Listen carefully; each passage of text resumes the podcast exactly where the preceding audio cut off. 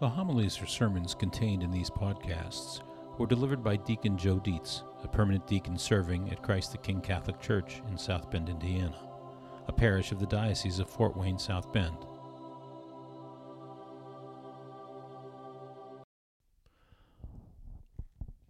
Well, I just got back from a vacation to the Caribbean, and while there, I had the chance to visit a sacred site on the island of Tortola in the British Virgin Islands.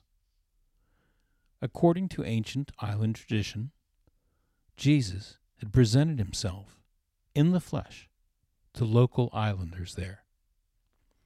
Upon learning of this historic event, I wanted very much, if possible, to visit this spot on the island, if I was able to find it and make my way to it during my cruise ship's brief stay in port at Tortola. Well, upon doing some research, I happily learned that this sacred site was only a 20 minute or so walk from the cruise port. So, feeling much like a treasure hunter, I obtained a local map and making my way through the local streets and walkways, off I went to find it. And I'm happy to report that find it I did. And more than just find the spot where Jesus had visited the island. I was overjoyed to find him still there when I arrived. I spent an hour with him, in the flesh, body, blood, soul, and divinity, before I had to return to the ship. It was wonderful. So, if you ever make your way to Tortola, I highly recommend that you visit that site, St. William of York Catholic Church in Roadtown. It has a tabernacle there with the Eucharist in it. Or, of course, if you can't make it to Tortola, you could just visit Jesus here. Because, in spite of the familiarity of this place, in spite of our regular routines of coming and going, Jesus is here in all his glory, right here, right now, 24 7. So, while it is wonderful to gather here on Ash Wednesday in a spirit of repentance, to receive this outward sign of ashes, might I suggest we also embrace the outward signs of seeing Jesus as Lord and King? You know, if you've ever had a friend who you grew up with that became a judge or a high ranking politician or a bishop or such, you know how when you are with them in private, they are still the friend that you've known since childhood. There is no formality, only casual comfortability.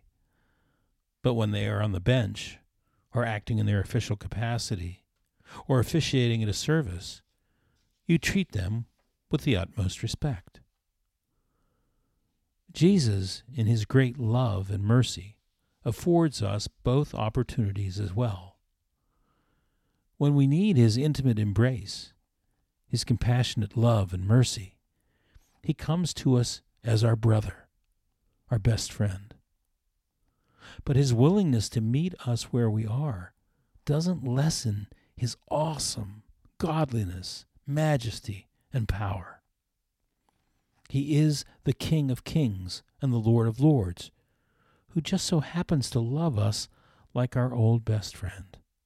For he knew us before we were knit together in our mother's womb and was willing to lay down his life for each and every one of us personally.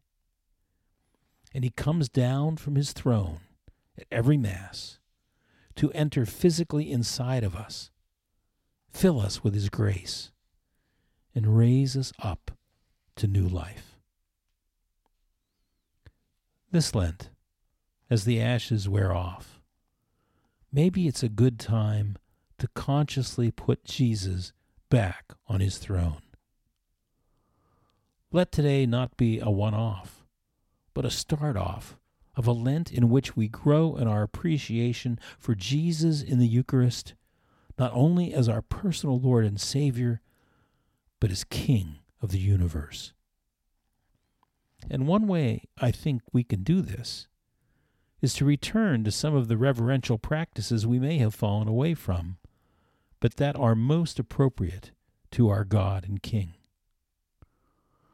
Let us genuflect whenever we pass in front of the tabernacle, or if we are not able, consciously pause and reverently bow. Let us bow our heads at the name of Jesus whenever we hear it, wherever we are.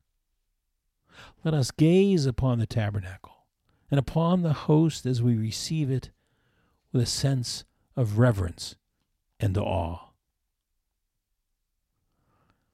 I don't know about you, but I think we need a heavenly king now more than ever. This Lent, let's acknowledge that we have one in our words and in our actions. Not just today, but every day as we put him back on his throne in our lives.